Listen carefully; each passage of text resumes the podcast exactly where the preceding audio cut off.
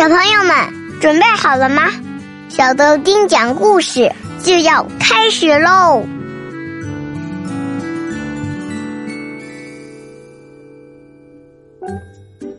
嗨，小豆丁来了，有没有想我呀？Hello，小朋友们好，我是你们的大朋友豆丁爸爸。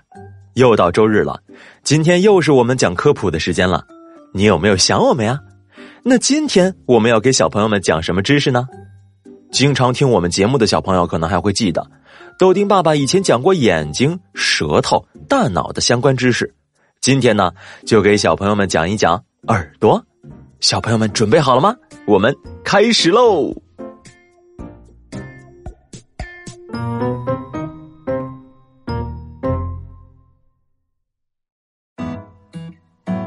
每天我们都能听到许许多多的声音，它们来自四面八方。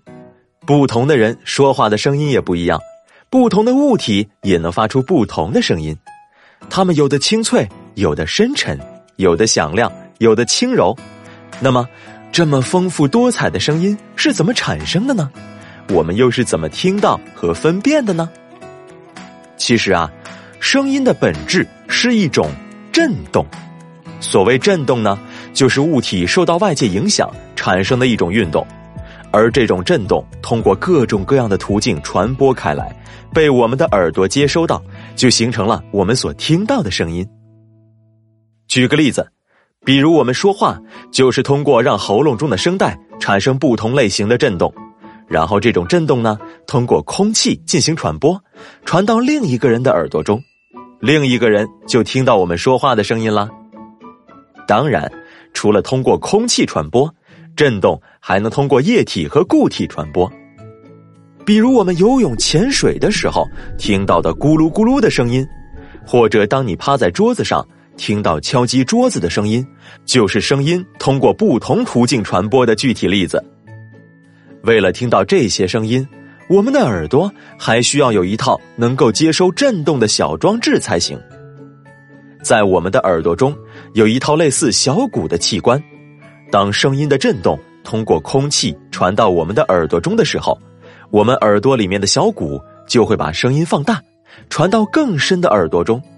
那里面有许许多多的小绒毛，不同的小绒毛有的负责听见尖锐的声音，有的负责听到低沉的声音。这些小绒毛随后会把声音传给我们的大脑。让大脑进行分辨，我们究竟听到了什么声音。但是我们要注意，我们的耳朵是一个非常敏感的器官。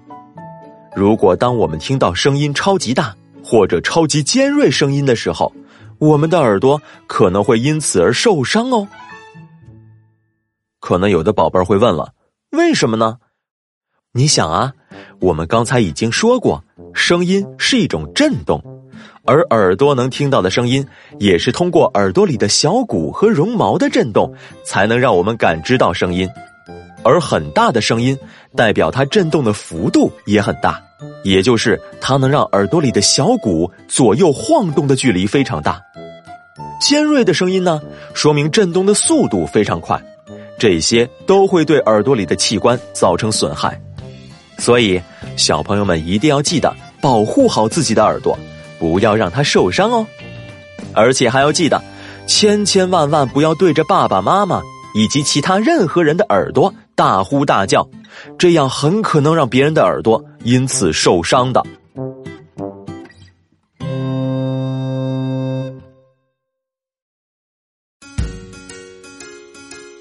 好了，关于耳朵和声音的小知识，今天就讲到这里了。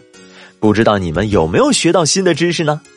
今天呢，我们给小朋友们留一个小实验，宝贝们可以试着用手机或者其他设备把自己的声音录下来，然后再播放出来听听看，看看自己的声音和自己印象中的是否一样。如果不一样的话，小朋友们可以试着想一想，也可以问问爸爸妈妈，这是为什么呢？宝贝儿们可以想想，把原因写在音频下方的留言区，我们期待着你们的回复哦。